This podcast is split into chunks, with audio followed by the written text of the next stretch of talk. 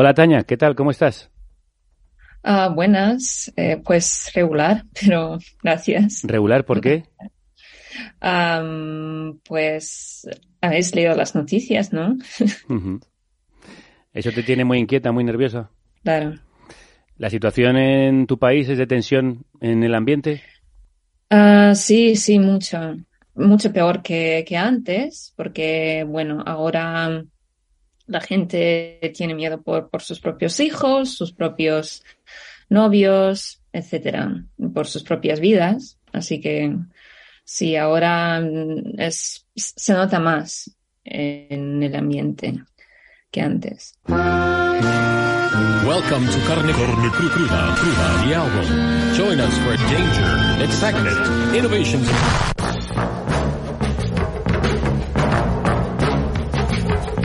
Tania Yusova es rusa, filóloga, tiene 31 años, trabaja como experta en pedagogía y cuando el ejército de su país invadió Ucrania, salió a la calle a protestar en Moscú, desde donde nos escucha. Tania, ¿por qué lo hiciste? Pues porque, no sé, me, me parecía una locura. Primero no, no me lo podía creer. Pensaba que teníamos que hacer cualquier cosa para, para detenerlo, para pararlo, porque mi estado está intentando invadir otro estado y está matando a mucha gente allí, pues sí, me parecía natural, pero sí, al final resultó que, que no era así para, para mucha gente aquí. Tania, en esas Sí. protestas te detuvieron. ¿Cómo lo viviste? ¿Qué ocurrió? ¿Qué- ¿Cómo te sentiste? Yo fui, fui a protestar con una organización que se llama, em, pues es una organización feminista, en, sí, en, en contra de la guerra. Y pues yo fui a esa parte de la ciudad. Solo ah, había unas chicas ah, contra la pared. Eran como 30 chicas muy jóvenes y estaban todas contra la pared. Y pues mm, yo no hice nada, solo me puse a hablar con ellas. Enfrente, sí, en, en la otra parte de la acera, estaban los policías, sí. Y pues el policía, uno de los policías me dijo, em, vale, que, que tenía que, mm, no sé, ponerme contra la pared con las chicas y luego nos llevaran, llevaron la, a la comisaría ¿Por qué te habían detenido? Según el protocolo, eh, pues yo había gritado algunas cosas, ah, yo había resistido los policías, pasé como cuatro horas en la comisaría, luego nos tomaron las huellas dactilares y nos sacaron fotos, aunque también es ilegal. Pero sí, y luego tuve que pagar una multa. Son como 250 euros más o menos la multa.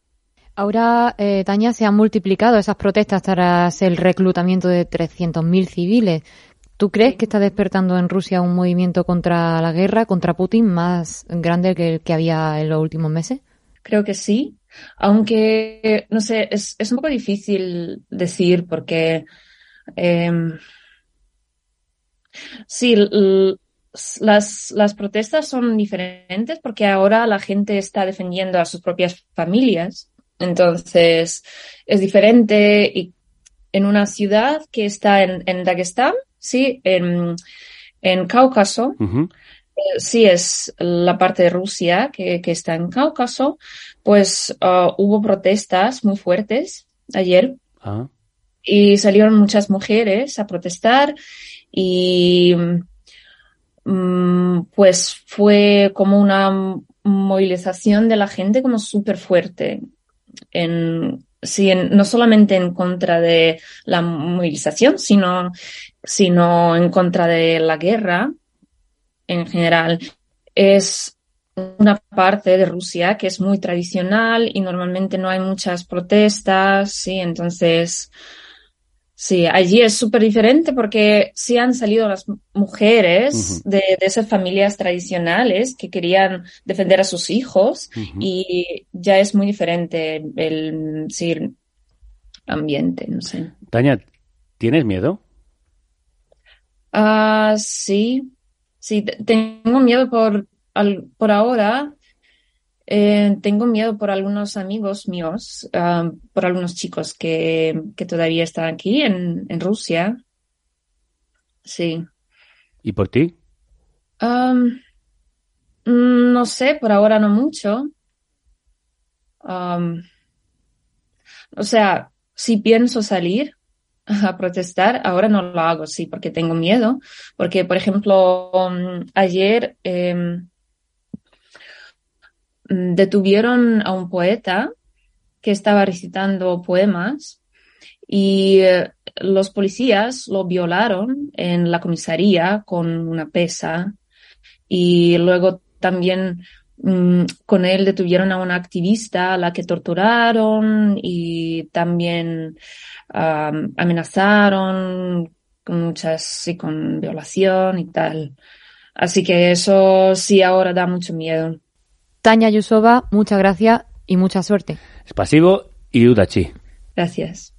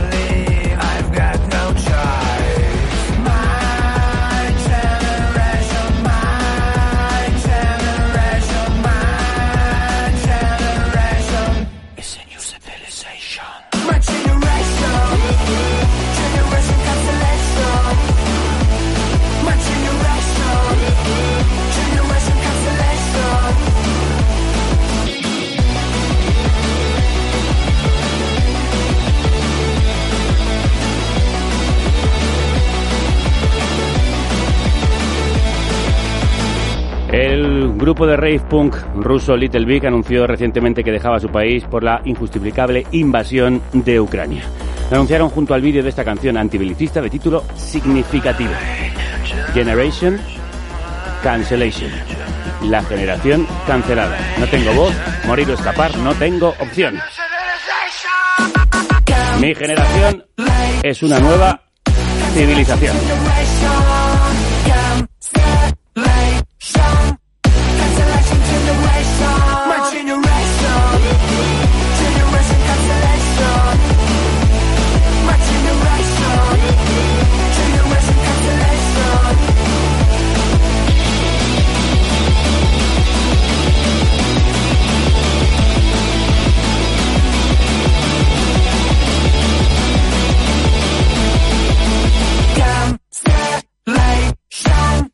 Hoy hablamos de Rusia porque los problemas crecen para Putin. El brutal testimonio de Tania que acabamos de escuchar es solo uno de los ejemplos de las consecuencias de la guerra de Putin dentro de la propia Rusia. Y el número de manifestantes detenidos no ha hecho más que aumentar desde que el presidente ruso anunciase hace justo una semana el reclutamiento de 300.000 civiles para combatir en Ucrania, la mayor movilización militar en Rusia desde la Segunda Guerra Mundial. Un anuncio que llega tras el inesperado avance del ejército ucraniano que este verano ha forzado el repliegue de las tropas invasoras. Ante esta situación, Vladimir Putin ha amenazado con emplear incluso el armamento nuclear. Si la integridad de nuestro país se ve amenazada, para proteger a Rusia y a nuestro pueblo usaremos todos los medios a nuestro alcance. Esto no es un farol. El decreto de movilización de Putin, que contempla 10 años de cárcel para aquellos que se nieguen a ir al frente, provocó inmediatas protestas en las calles de Rusia. Y desde entonces miles de personas están huyendo del país, formando largas caravanas en fronteras como la de Georgia. Una de las razones por las que estoy aquí es la movilización parcial. Es una decisión muy mala va a generar muchos problemas a los ciudadanos rusos. Se trata mayoritariamente de hombres que no quieren ir al frente, que se niegan a que su vida quede truncada por una guerra que Putin emprendió hace ocho meses, como si fuera un paseo militar, pero que ha acabado acorralándole internacionalmente mientras el descontento se expande entre sus compatriotas.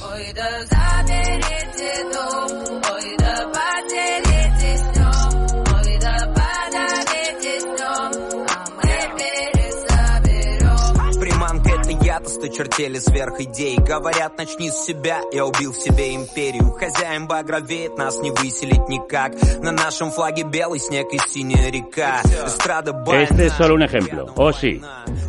El tema del rapero Oxymiron, uno de los rusos más populares en el hip hop del país y uno de los artistas que ha mostrado públicamente su rechazo a la guerra de Ucrania. Sí, esta nueva canción dirige su rima hacia el Kremlin y habla del viejo hechicero que nos asusta con el hongo nuclear.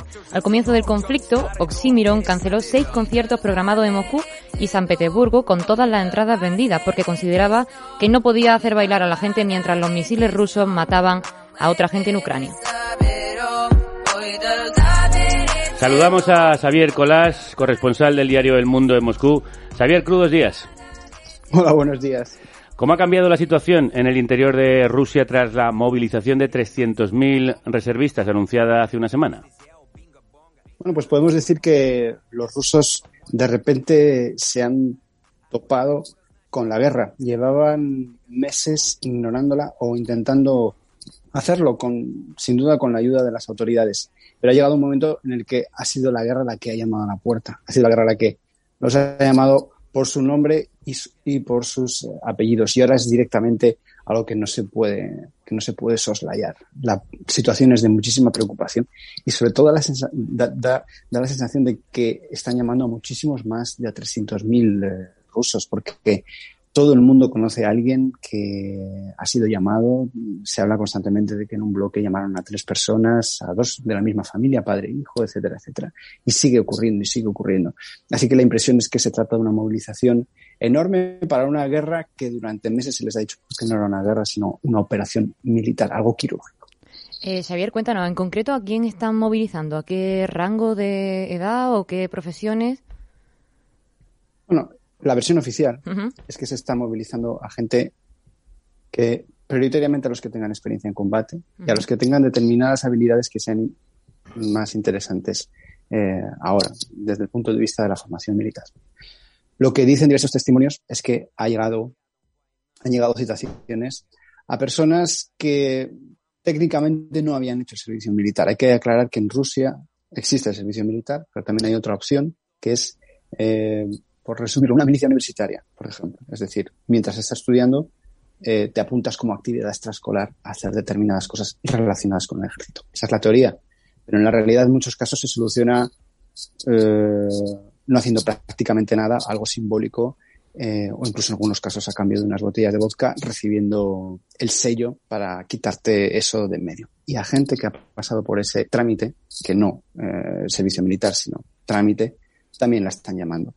Es verdad que el gobierno ha rectificado y ha, devuelto incluso a algunos reclutados, sobre todo gente que sobrepasaba la edad eh, recomendada que varía en función de, de la función que van a desempeñar y también algunas personas que pese a tener diagnosticadas enfermedades y estar además tener constancia documental de ello para poder presentarlo habían sido movilizados y ahora parece que están volviendo. Algo de improvisación desde luego sí que hay.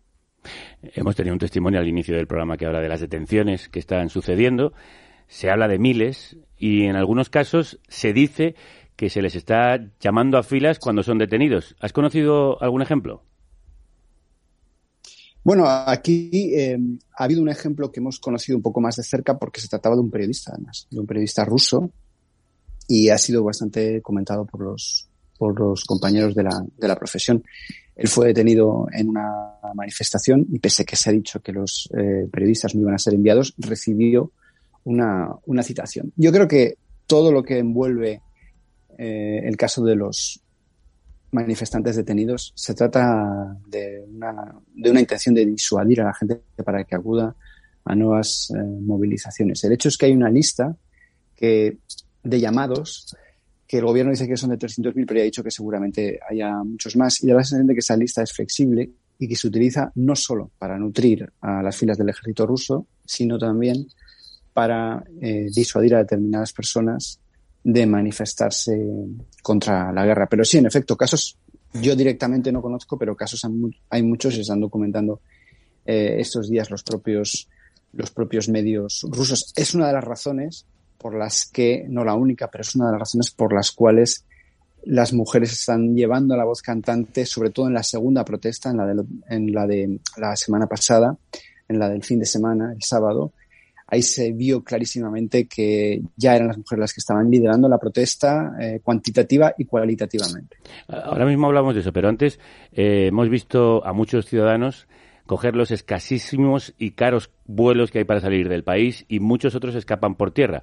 ¿Existe una estimación de cuánta gente está huyendo de Rusia? Hay una estimación del FSB, que es eh, la agencia heredera del KGB y que entre sus atribuciones está vigilar las fronteras. Se trata de una estimación de en torno a 260.000. Estamos hablando datos actualizados al sábado, si no recuerdo mal. 260.000 rusos que habrían salido. Eh, hay que recordar que, bueno, que en algunos casos salen familias enteras, en otros, pero que se trata fundamentalmente de varones en, edad de luchar. Y ahí sí que puedo decir que por personas de, mi entorno, la búsqueda de billetes o de días para alcanzar las fronteras terrestres es frenética y que la gente está dispuesta a pagar precios absolutamente disparatados. Yo siempre me remito al mismo ejemplo, rusos que habían veraneado barato en España o en Italia, ahora están pagando el billete más caro de su vida por ir a Kazajistán, donde la temperatura ahora mismo creo que es de menos 3 grados. ¿De cuánto dinero estamos hablando, más o menos, esos billetes? Pues eh, había, billetes por 5.000 euros a Kazajistán, también por 8.000 a, a, Turquía. En el caso de, de, mis amigos, creo que pagaron en torno a 700 eh, euros por un billete con escalas a eh, Kazajistán. Y mm, en otros casos eh, sí que sí que ha habido mm, gente que pagaba en torno a 4.000 billetes solo de ida a Turquía. Hay que recordar varias cosas. Aquí ha habido varias eh, fases. En un primer momento había gente que intentaba salir antes de que se aprobase la movilización, lo cual era prácticamente imposible, porque había un lapso de prácticamente 48 horas, pero aún así hubo gente que lo hizo. Y ahí fue el primer momento en el que se dispararon eh, los billetes de una, de una manera eh, absurda.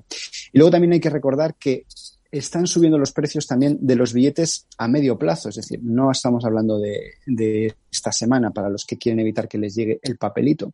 ¿Y esto por qué es? Porque hay realmente una, un, un, temor a que vengan más cosas, que venga un cierre de fronteras total, por ejemplo, para todos los, los hombres en edad de luchar o que incluso que se amplíe la movilización y que llegue a personas mayores, a gente que ahora están en sectores supuestamente necesarios, etcétera, etcétera. Es decir, los rusos tratan de ir por delante de lo que está pasando. Eso es lo, que creo que tenemos que entender desde Occidente, que el miedo no es a estos 300.000, el miedo no es a estas capas de la sociedad que se ha dicho, el miedo es más allá. Hay mujeres incluso que están luchando por salir del país, como sea, pese a que saben que no les van, que no les van a llamar, pero temen un sinfín de cosas por ejemplo, la expropiación de la propiedad privada, que las pongan a mm, coser uniformes. El miedo es libre y ahora mismo la imaginación está disparada aquí. De hecho, estamos viendo también largas colas eh, en fronteras terrestres, de colas y colas de, ciudadanos rusos que intentan salir. También se han producido incidentes graves en centros de reclutamiento. Por ejemplo, este pasado lunes, en el extremo oriental de Rusia, un joven disparó a un responsable militar. ¿Tú crees que puede haber una escalada también en la violencia de estas protestas? Creo que en algunos casos puede haber, y de hecho creo que los focos más importantes no los vamos a ver aquí, aquí en Moscú ni tampoco en San Petersburgo. Creo que va a ser fundamentalmente en regiones más pobres de las cuales se han estado aprovechando. Por ejemplo, Dagestán, por ejemplo, Buriatia, donde el reclutamiento está siendo al parecer muchísimo más generalizado. Y no sorprende, solo hay que ver los datos de soldados muertos hasta la fecha, esto es antes de la movilización, y ya hay una cifra completamente descompensada sobre cuántos soldados eh, de, de, Dagestán o de Buriatia han muerto en estos seis, casi siete meses y cuántos de Moscú. Parece que los de Moscú tienen mucha mejor suerte. No, eso se debe a que llaman a mucha más gente de esas, de esas regiones porque son más pobres, están lejos de la, de la capital, hay menos sociedad civil, hay menos manifestaciones, los medios de comunicación no son tan potentes, con lo cual llegan peor las historias pensaban que esto lo podrían hacer en silencio y sin embargo no ha ocurrido. Eh, a través de los medios locales son muy modestos allí, pero ah, los medios nacionales independientes están citándoles. A través de Telegram llegan muchísimas imágenes de gente enfrentándose a la policía, mujeres enfrentándose a la policía, peleas de hombres con eh, los agentes que les intentan subir a los autobuses y que en algún caso los movilizados han querido subir también a los policías diciendo, les decían, vosotros vais a venir a morir con nosotros. Hablemos de esa oleada creciente de movilizaciones.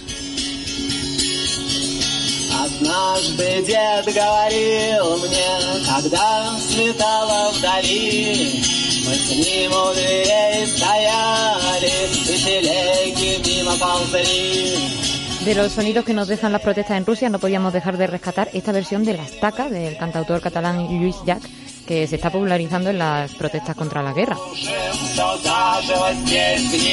Como os contábamos, Amnistía Internacional está denunciando una oleada de represión sin precedentes en Rusia contra el periodismo independiente, contra las protestas, en, contra de la guerra y contra cualquier voz que se oponga a la invasión de Ucrania, incluso contra una de las grandes voces de la canción rusa.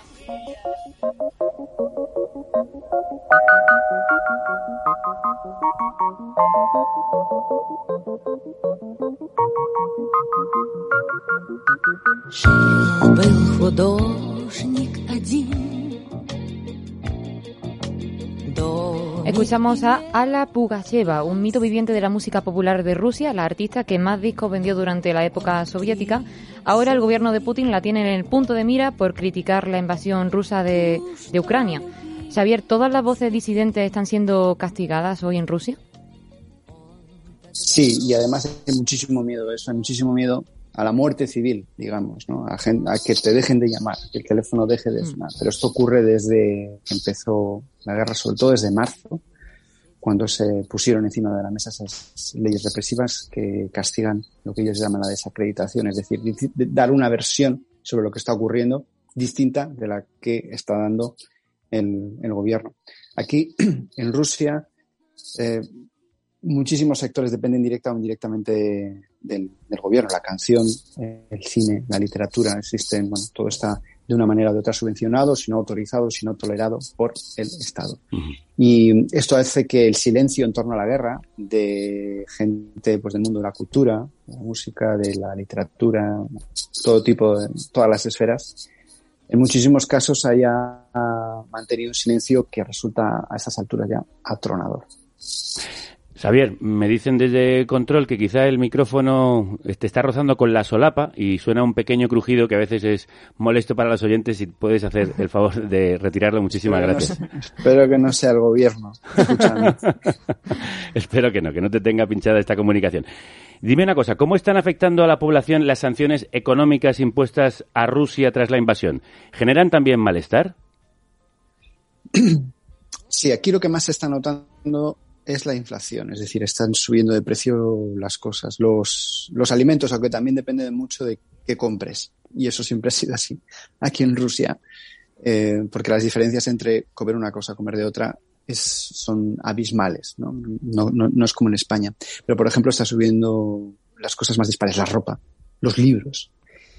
Y, los salarios ya no son los que eran. El que lo conserva tal vez no se lo rebajan. Pero la gente que ha perdido su trabajo, y ha habido mm, muchos casos. En Moscú, por ejemplo, terminan por encontrar otro, pero muchísimo peor pagado.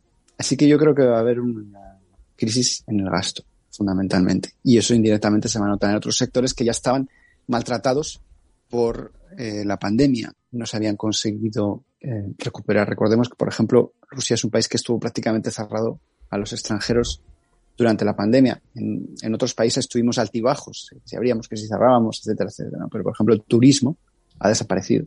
Hay muchísimo tiempo que no veo, salvo alguna excepción, turistas extranjeros paseando por Moscú. Hay gente que depende de ese tipo de cosas, aunque en Rusia no sea el turismo un sector tan importante como en España, en algunas ciudades grandes como Moscú y San Petersburgo es fundamental. Entonces ha habido mucha gente que se ha quedado colgada de la brocha en ese sentido. Mientras todo eso que nos cuenta sucede en el interior de Rusia, el gobierno de Putin formalizará en unos días la anexión de las regiones ucranianas de Donetsk y Lugansk, en las que comenzaron las hostilidades hace años y donde ayer culminaron unos referéndum que la comunidad internacional ha calificado como una farsa.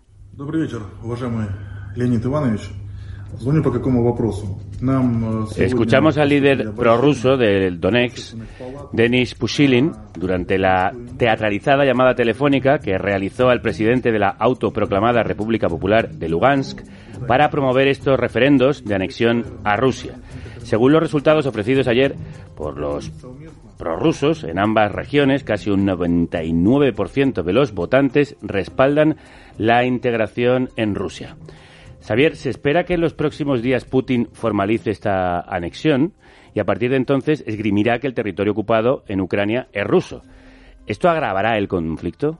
Puede haber una escalada y puede haber una escalada nuclear. La escalada ya hemos visto que se está preparando con esta movilización, es decir, nutriendo las filas eh, rusas, con lo cual va a significar que van a intentar avanzar y que van a defender de una manera más fuerte todo lo, todo lo que tienen. Pero sobre todo, al cambiar el estatus legal, y ya lo ha dicho Moscú varias veces, pueden contraatacar con todo ante cualquier eh, ataque del ejército ucraniano. Recordemos unos ataques que se producen por parte del ejército ucraniano con armas occidentales. Es decir, Rusia considera que Occidente está desde hace tiempo implicado en esa guerra. Y ahora, si los ucranianos atacan territorios donde se han celebrado un referéndum, Rusia puede considerar que Ucrania está intentando invadir Rusia y que Occidente está participando en esa, en esa invasión. Por eso no sería extraño algún ataque a líneas de suministro fuera de Rusia o incluso el uso de armas nucleares tácticas. Pues de la credibilidad de esa amenaza nuclear y del futuro de esa posible escalada bélica. Vamos a hablar con un experto en estas cuestiones. Xavier Colás es corresponsal del diario El Mundo en Moscú. Nosotros le leemos siempre con mucha atención. Es de quien nos está dando una información más precisa de lo que allí sucede. Xavier, muchísimas gracias. Un abrazo. Un saludo. Gracias. escúchanos en todas las plataformas de audio y échanos un ojo, échanos un ojo en Twitch, Instagram Live y YouTube donde tú quieras, cuando tú quieras, como tú quieras.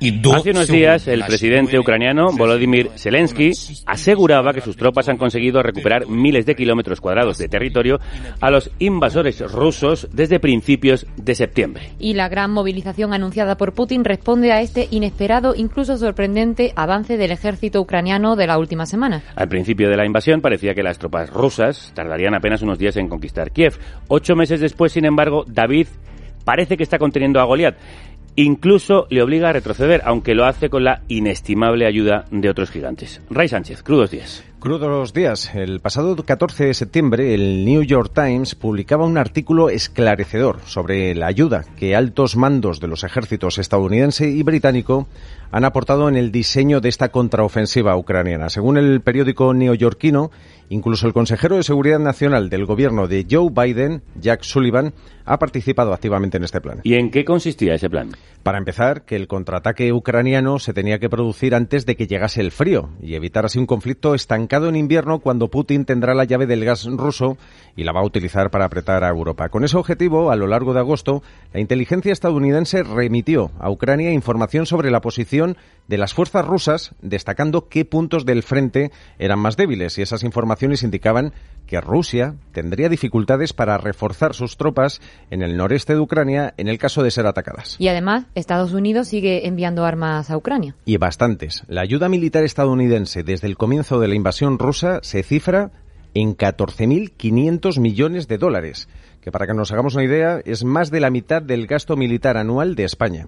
Y este armamento es más moderno y efectivo del que disponía Ucrania al principio de la guerra. Por ejemplo, los cohetes guiados por satélite que Estados Unidos ha entregado a Ucrania han conseguido destruir centenares de depósitos de armas y puestos de mando rusos durante la contraofensiva, según publica el New York Times. Interesantísimo lo que cuenta ese artículo que nos desgranaba Ray Sánchez. Vamos a profundizar en ello.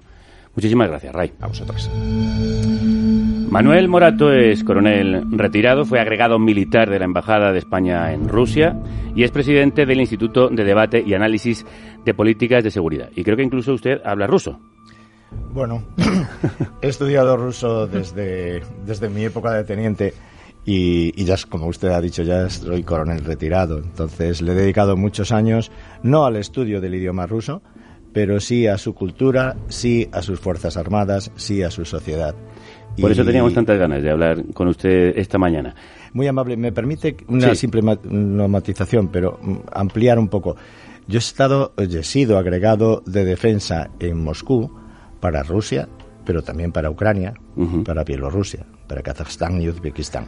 Lo digo simplemente porque... Conoce eh, perfectísimamente la zona. Bueno, eh, mm, era mi obligación ¿eh? y dentro de mis posibilidades, pues puedo decirle que incluso mis vacaciones las pasaba en aquella zona porque disfrutaba también con mi trabajo. Pues nadie mejor que usted para estar aquí esta mañana. Y para explicarnos por qué ha cambiado el rumbo de la guerra en las últimas semanas.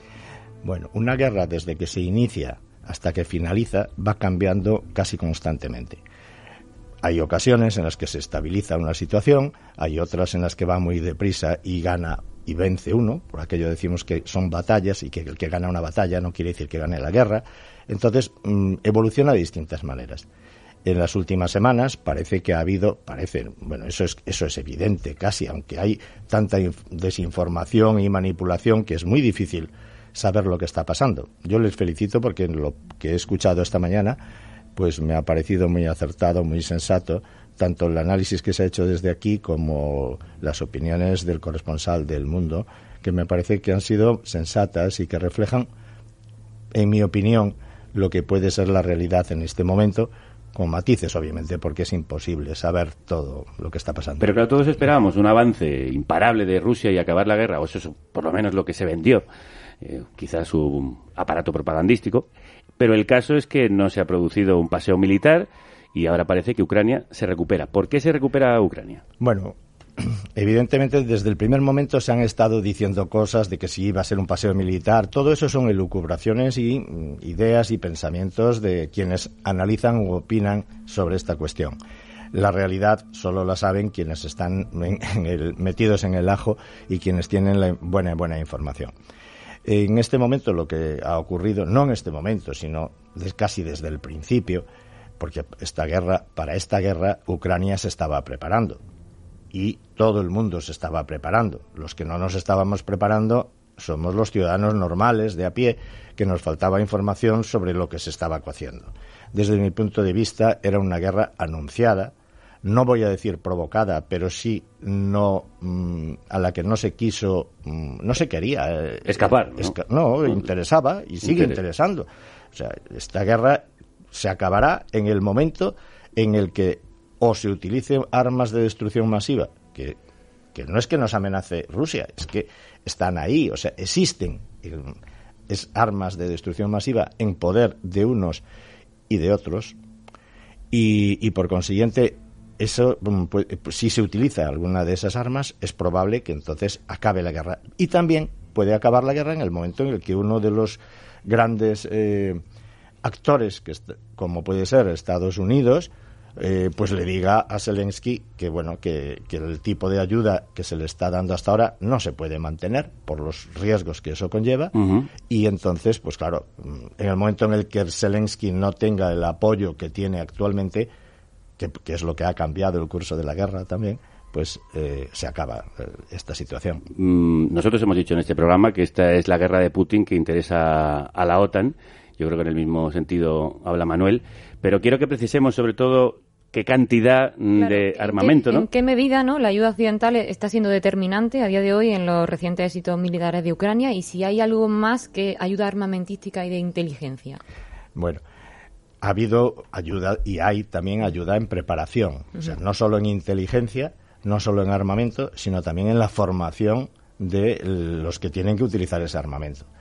Eh, debo de decir que la ayuda en inteligencia hoy día es siempre siempre ha sido importante, ¿no? Siempre está en las guerras de los que veíamos en las películas de los indios y demás, pues el, el saber que hay una concentración en un sitio, que el enemigo tiene un, un arma determinada eh, y que la puede utilizar o no, en fin, esas cosas, claro, la información es fundamental. El señalar objetivos y el decir además con qué tipo de armamento e incluso decir casi las coordenadas que tienen que poner en los instrumentos para hacer fuego, eso es vital, claro, y está dando un resultado claro y se ha hecho daño, mucho daño a Rusia. ¿Hasta qué punto? Pues no, eso es muy difícil en este momento de poder evaluar. Claro, pero eso que estaba diciendo puede significar que haya presencia militar occidental en territorio ucraniano para ayudar a utilizar esos eh, armamentos. Yo no creo que haya ningún país que en su sano juicio haya hecho o haga eso. Lo que es evidente que sí ha ocurrido ya es que ha habido y hay, parece, extranjeros combatiendo a favor de Ucrania. Eso parece que es así. Mm, Pero digamos que como independientes, algunos que han ido. Claro. A nivel, a nivel oficial, en la formación sí. Eh, claro que sí. Lo que pasa es que no, no es necesario que estén en, en, Territorio. Pueden estar en cualquier país de la OTAN formando allí a los oficiales o a personal, incluso personal eh, simplemente personal que requiera una cualificación especial. Sin duda, para utilizar las armas que se les están proporcionando, eh, vamos, a cualquiera se le ocurre que no es cuestión de, de, que de recibir unas armas hoy y mañana poder utilizarlas. Lleva un tiempo de conocimiento, claro que sí. Usted afirma que la ayuda militar a Ucrania es un riesgo grave. ¿Por qué? Bueno, vamos a ver, desde el punto de vista militar es evidente que si yo me enfrento a un enemigo X y, y ese enemigo Mm, recibe ayuda militar de otros, pues esos otros, mm, claro, están, mm, están, uh, son mis enemigos también. Pero no es porque sean enemigos simplemente por el hecho de que le apoyen, que eso es algo, digamos, admisible en toda guerra, pues eh, el apoyo político, diplomático y demás de otros países. Eso, digamos que eso se, se puede, se puede aceptar. Eh, claro, el apoyo militar es otra cosa, es una cosa muy seria ya. Entonces, eh, la forma de responder y demás, pues bueno, pues mientras eh, yo creo que ahí mm, eh, Occidente ha medido bastante bien hasta ahora cómo mm, se puede realizar ese, ese apoyo y esa ayuda a Ucrania sin enfadar demasiado a Rusia, pero claro, todo eso se puede en un momento determinado ir al garete. Cuanto peor le vaya la situación al ejército ruso y digamos, ah, pues qué bien que estamos ganando. Entonces, es un riesgo. Cada día el riesgo aumenta. Hay un factor de riesgo, además, que lo acabamos de contar. Eh, si Rusia reconoce como anexionadas las provincias de Donetsk y Lugansk, eso quiere decir que si las tropas ucranianas entran, consideraría que están invadiendo su territorio. Usted siempre dice que la amenaza rusa hay que tenerla en cuenta. ¿La amenaza nuclear es pues creíble? Vamos a ver, es que ya no, me da igual si amenaza o no amenaza. Si yo, yo como militar tengo que intentar averiguar y saber los medios que tiene mi enemigo. Si mi enemigo tiene unos medios determinados, yo tengo que contar siempre con que los pueda utilizar. Me da igual si están prohibidos esos medios o no están prohibidos, porque además habría que ver también cuando se dice, no, no, es que están prohibidos. Bueno, están prohibidos para aquellos que hayan, aquellos países que hayan firmado los acuerdos, que los hayan ratificado, etcétera, etcétera. Y en un momento determinado, además, cuando te encuentras con el agua al cuello, pues utilizas todos los medios a tu alcance para sobrevivir.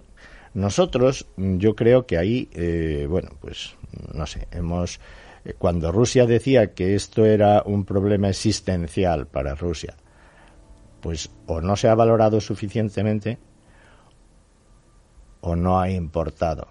Pero yo la pregunta se debe hacer muy clara. ¿Es posible que Putin pulse el botón rojo? Sí. No, no, es Putin, es Rusia. Porque si Putin muere, y me da igual si hay un doble o no hay un doble, porque todas esas cosas que se dicen, siempre, yo he conocido doble de, de, Stalin y he conocido otros dobles y todos últimamente cuando falleció la reina de Inglaterra se hablaba. Es decir, más allá de Putin, el régimen seguiría en la misma dirección. Bueno, es que eso ya es aventurar demasiado. Bueno, pues vamos a la pregunta concreta. En el momento, en el momento actual, con el apoyo que tiene Rusia, no Rusia, perdón, Putin y el gobierno de Putin, eh, cualquier cambio podría ser incluso a peor. O sea, Putin para mí, insisto, ahora ya doy mi opinión particular, afortunadamente no está loco, de momento a lo mejor mañana se vuelve loco, pero yo creo que es un hombre muy bien lo que hace. Yo creo que es predecible. O sea, a mí no me ha sorprendido nada y yo no creo que haya sorprendido a nadie lo que está ocurriendo. Me refiero a analistas serios. hay una cuestión muy importante que yo no sé si se puede interpretar de distintas maneras. Los analistas que había en la época soviética o han fallecido o desde luego están todos jubilados.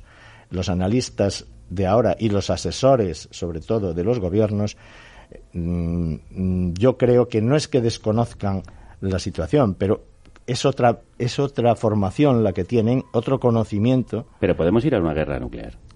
Eh, si podemos quiere decir que se puede si se puede desencadenar, pues por extraño, claro, o sea, ¿por qué hemos decidido, por qué se ha pensado? Según siempre nos han dicho, eso acabaría probablemente con el planeta Tierra. Pues por eso hay que ser muy prudentes con eso. Y la única forma de ser prudentes no es el amenazar al que tiene con decirle yo voy a utilizarla también, porque si, además, insisto, Rusia es bastante predecible en este tema. Como se vea, y esa ya vuelve a ser mi opinión particular, como se vea con el agua al cuello, la va a utilizar. O no el arma nuclear, no tiene por qué ser. Las armas de destrucción masiva son todas de destrucción masiva, como su propio nombre indica. Son armas químicas, armas biológicas, radiológicas, etcétera. O sea, ¿Y la posibilidad de una salida negociada? Bueno, evidentemente sí existe. Lo que ocurre es que inmediatamente, claro, unos y otros, lo mismo que en Rusia está, lo que parece que está ocurriendo, que algunos están, son halcones, entre comillas, y tratan de que Putin, o el gobierno de Putin, tome medidas más drásticas y vaya a una guerra más fuerte todavía pues eso pasa en todas partes, en todos los países. Bueno, vamos a analizar qué es lo que puede pasar y que, cuáles son las consecuencias del escenario actual.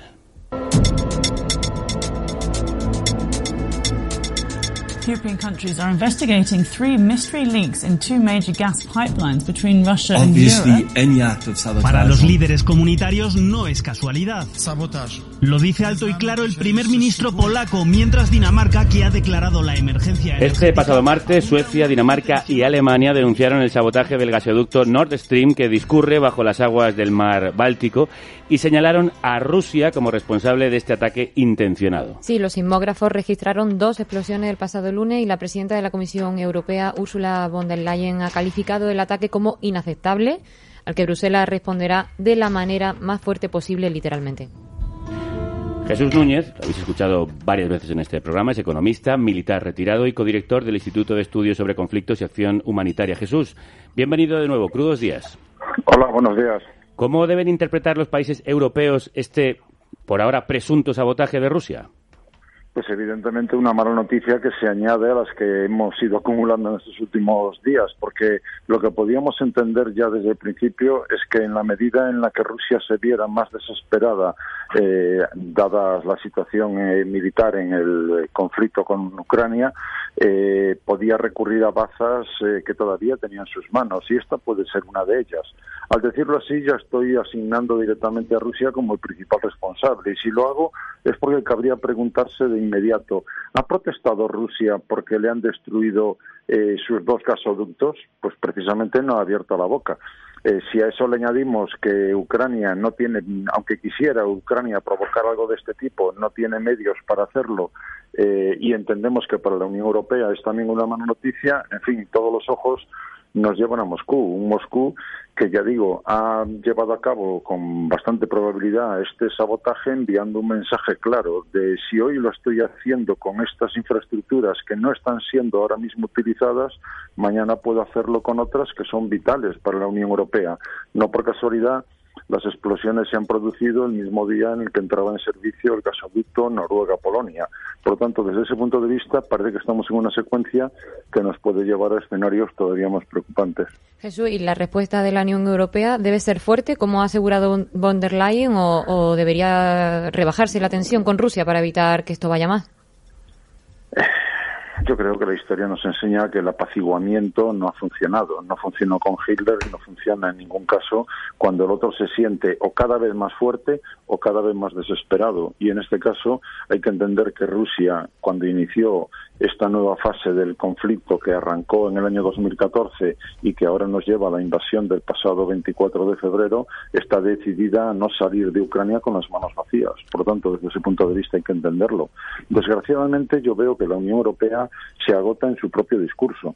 Hablamos de que es inaceptable, de que es condenable, pero no vemos claramente que haya una apuesta decidida por parte de una Unión Europea que no olvidemos sigue siendo un actor imperfecto, sigue sin tener una voz única en el concierto internacional, sigue sin tener capacidades comunes ni en lo que se suele llamar, denominar eh, hard power en términos estrictamente militares, ni tampoco en el soft power, en el poder que puede tener desde la diplomacia, el comercio, la inversión y tantos otros instrumentos que potencialmente la Unión Europea debería utilizar para defender sus intereses.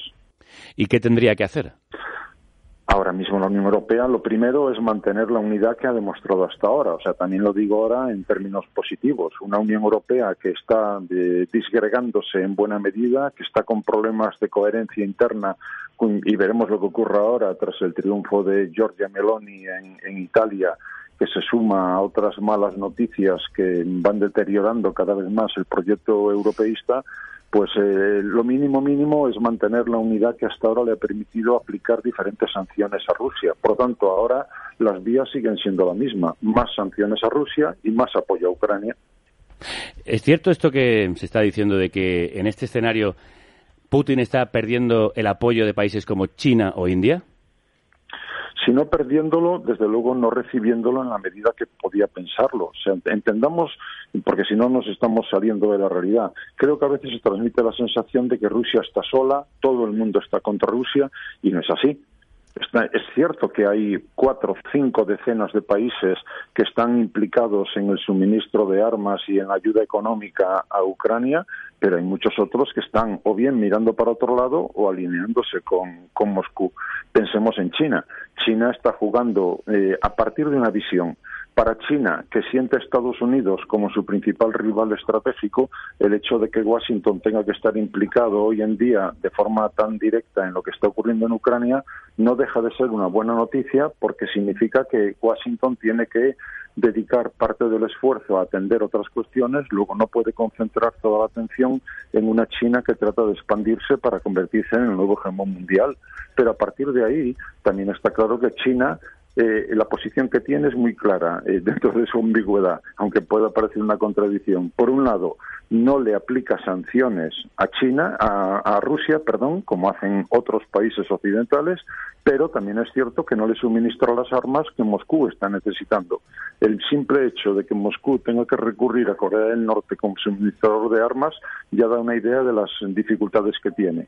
A eso se le puede añadir una India que está, eh, por un lado, aumentando las exportaciones de petróleo y de gas de, Rusia, pero que, por otro lado, está demandando a Moscú que entre en una vía de negociación, porque entiende, tanto China como India entienden que este, esta inquietud, esta incertidumbre es mala para los negocios, es mala para la economía, una economía que ya está sufriendo bastante con la crisis de 2008 y luego con la pandemia del año 2020.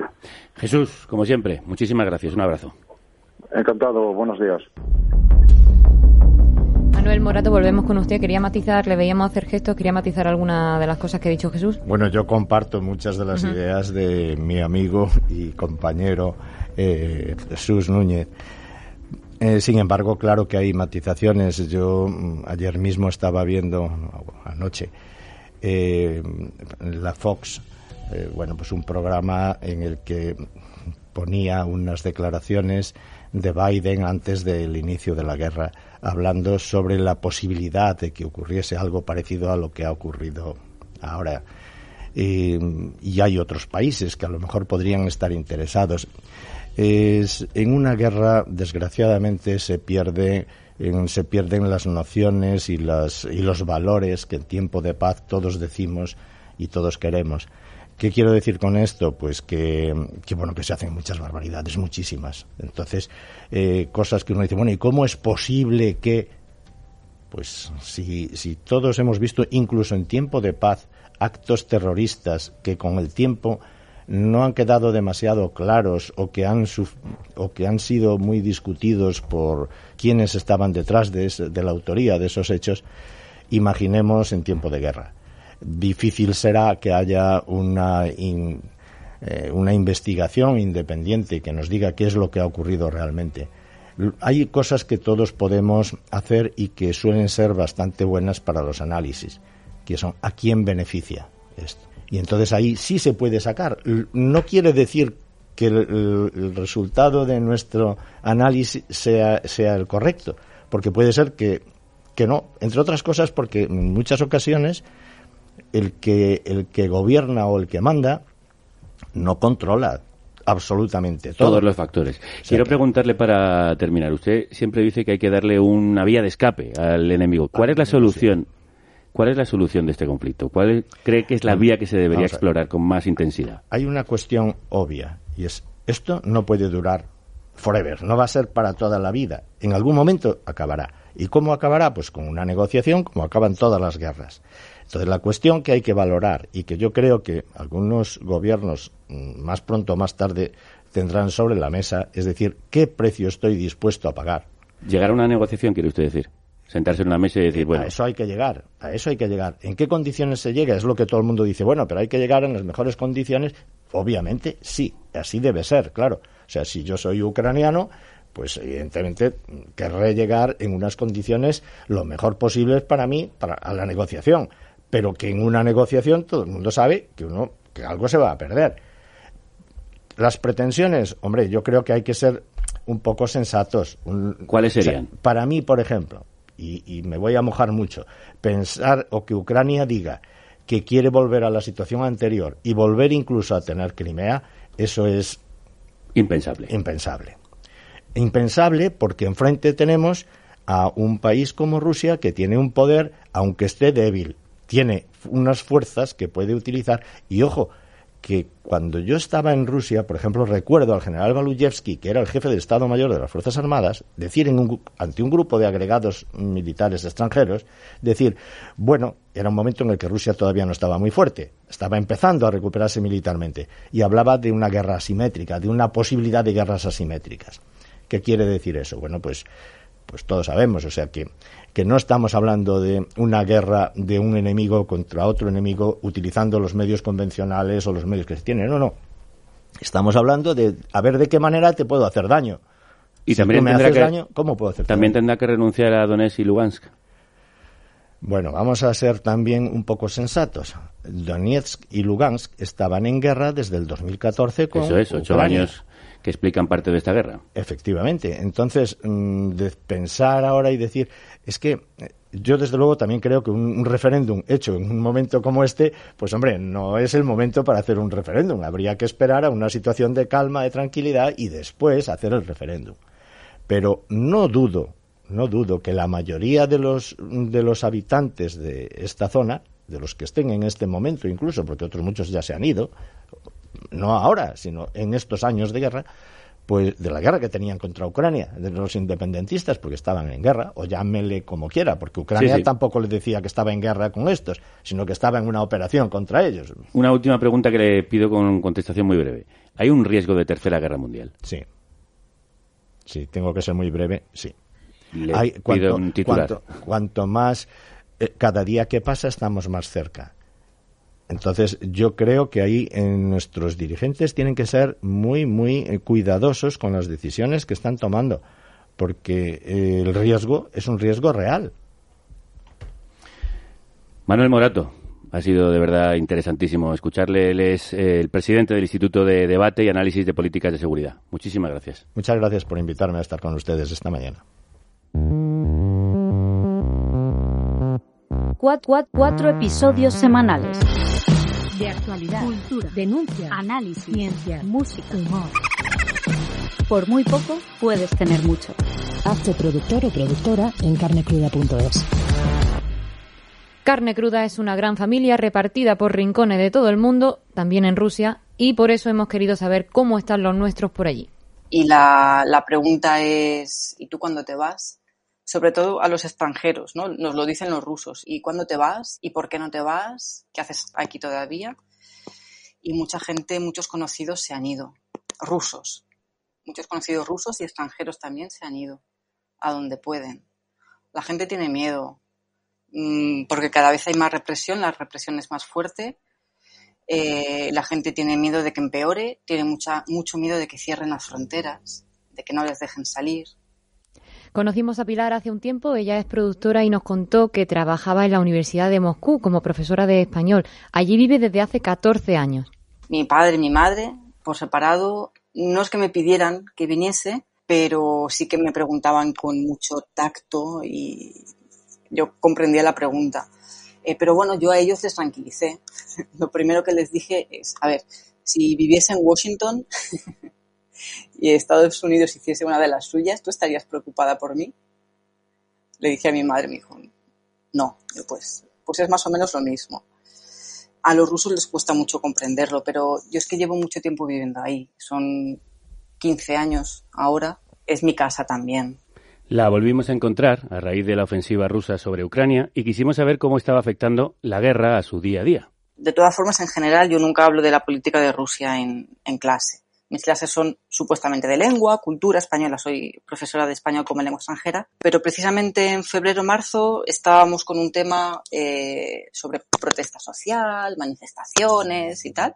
Está en el programa simplemente, en los libros de texto, y ahí se notaba mucho que los chicos no querían hablar. Si a lo mejor yo preguntaba, bueno, ¿alguien ha estado alguna vez en una manifestación? Nadie quería contestar. Se, se callaban y miraban, miraban hacia la mesa, se miraban los unos a los otros.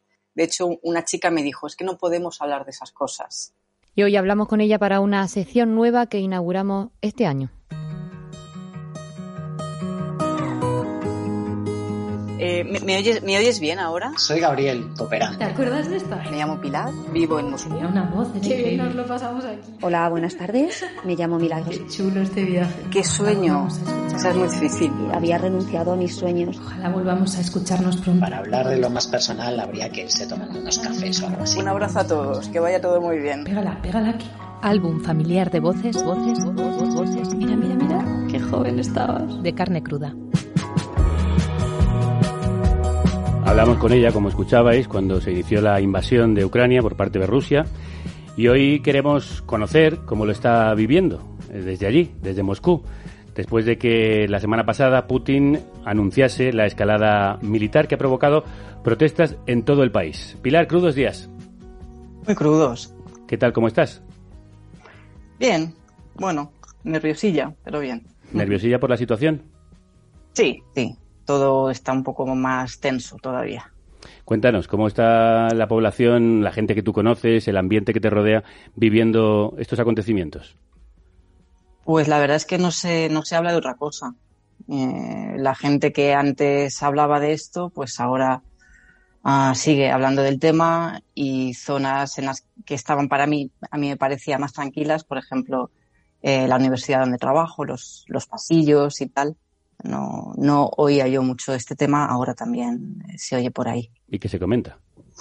Eh, los, los, chicos, recuerdo el, el, miércoles cuando fui a trabajar de la semana pasada, solo se oían en los pasillos, solo se oían las palabras movilización, reclutamiento, notificación. ¿Tienen miedo de que les llegue una, un aviso de, de, reclutamiento?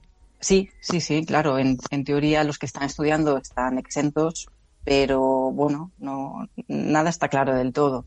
Las noticias son un poco contradictorias a veces. Pilar, ¿tú has salido a manifestarte o conoces a gente que lo haya hecho? ¿Han, ¿Habéis sufrido consecuencias si lo habéis hecho?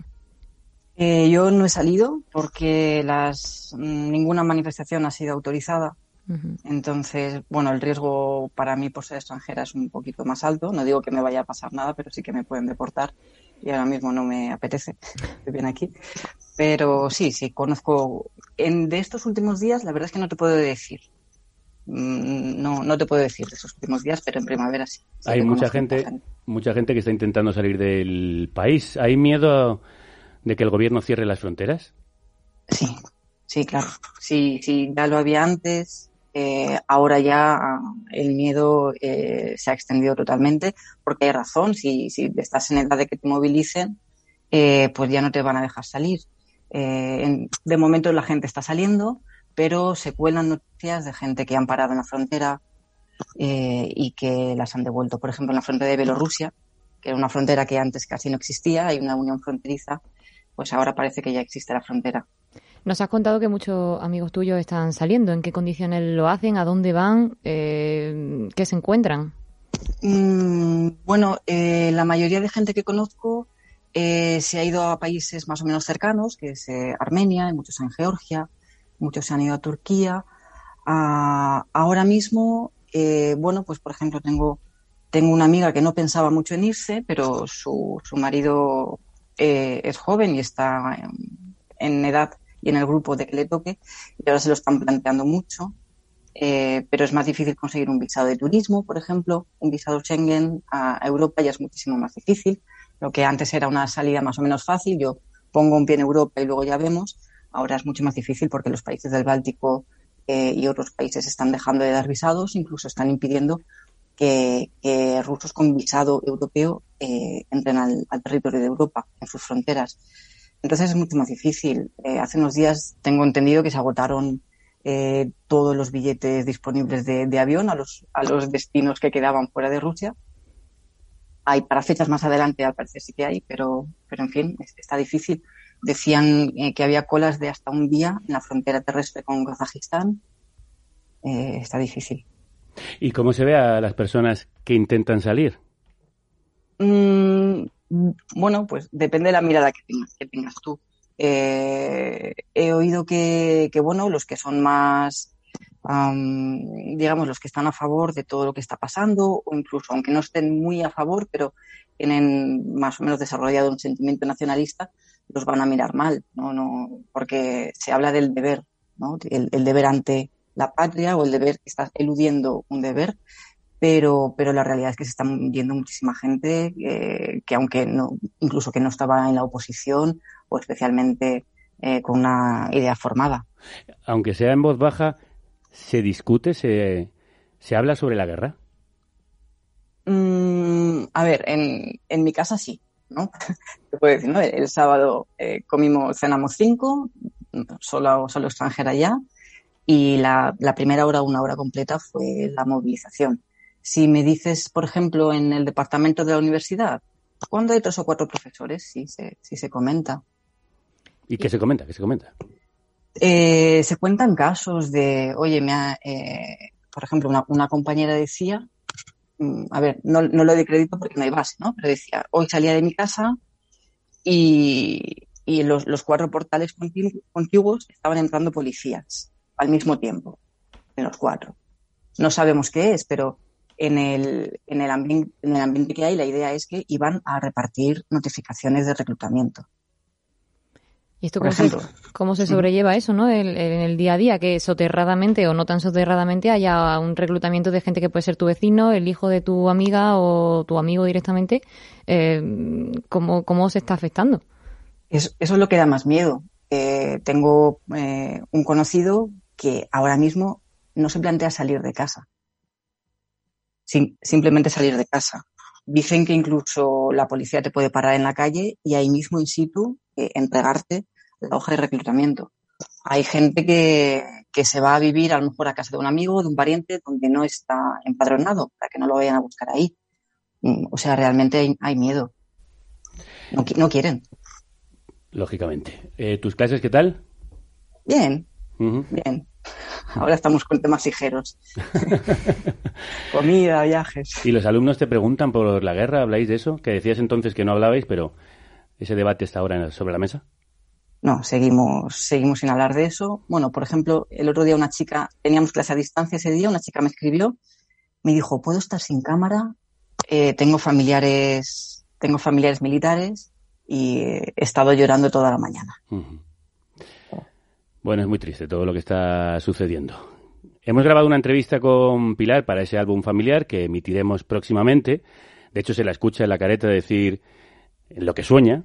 Y yo te quería preguntar ahora mismo, ¿qué sueñas, Pilar? Pues imagínate, que se termine todo esto. Que no muera nadie más, ni en, ni en Ucrania, ni que envíen a nadie más allá. Uh -huh. Nosotras también soñamos lo mismo. Soñaba Pilar en ese álbum familiar que, como os digo, emitiremos, descubrir algo nuevo cada día. Y nosotros vamos a descubrir ahora una canción nueva que nos ha recomendado Pilar. Preséntala tú. Eh, la canción se llama Nistreliaiche, que significa no disparéis o no dispare. Eh, es de una cantautora rusa muy reconocida que al contrario que hicieron muchos, ella se manifestó enseguida públicamente contra, contra la guerra. en febrero. Eh, bueno, la cantante principalmente es lírica, sí, su, su obra, pero bueno, es justo el día que se declaró la guerra, tenía concierto, el día siguiente también, y yo no estuve, pero dicen que fue muy emotivo cuando can- cantó precisamente esta canción, No disparéis. Pues Pilar, cuídate mucho, seguimos en contacto y es pasiva. Пожалуйста.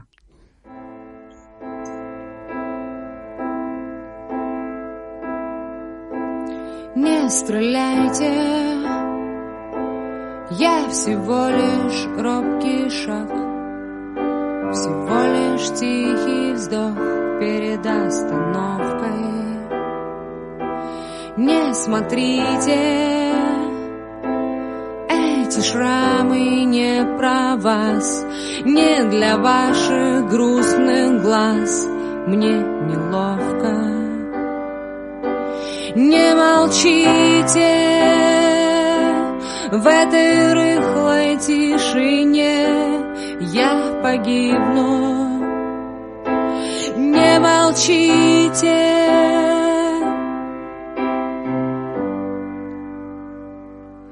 Не стреляйте в этой комнате любовь. No dispare. No soy más que un tímido rumor, no más que un silencioso suspiro antes de la parada. Не просите. No mire, estas cicatrices no son sobre usted, no son para sus tristes ojos. Ваши руки Me resulta incómodo. держать слишком сложно. No calle. En este frágil silencio moriré. No calle. No dispare. En esta habitación hay amor, amor desnudo. Y usted no tiene cuidado.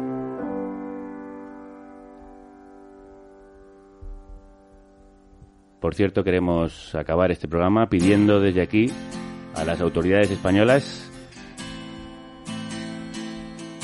que exijan la libertad para el periodista español Pablo González, detenido y aislado sin juicio por un país de la Unión Europea, Polonia, un régimen autoritario de extrema derecha, que le tiene retenido desde el inicio de las hostilidades acusándolo de espionaje. No ha podido tener contacto con su familia ni acceso a una justicia. Y de injusticias hablamos mañana. Sí, mañana volvemos con un programa que teníamos muchas ganas de hacer y un tema sobre el que llevamos mucho tiempo queriendo hablar, que son las muertes de mayores en residencia durante la pandemia. Miles de personas a las que se ordenó no derivar a los hospitales, incluso aunque no tenían coronavirus, o solo por ir en silla de ruedas o ser discapacitadas. Murieron de forma indigna, así se llama el libro del exconsejero de Políticas Sociales de la Comunidad de Madrid, Alberto Reyero, que estará aquí para contarlo y denunciarlo. Gracias por hacer posible programas como el de hoy y equipos como el nuestro. Aquí al frente hemos estado Violeta Star. ¿Y Javier Gallego?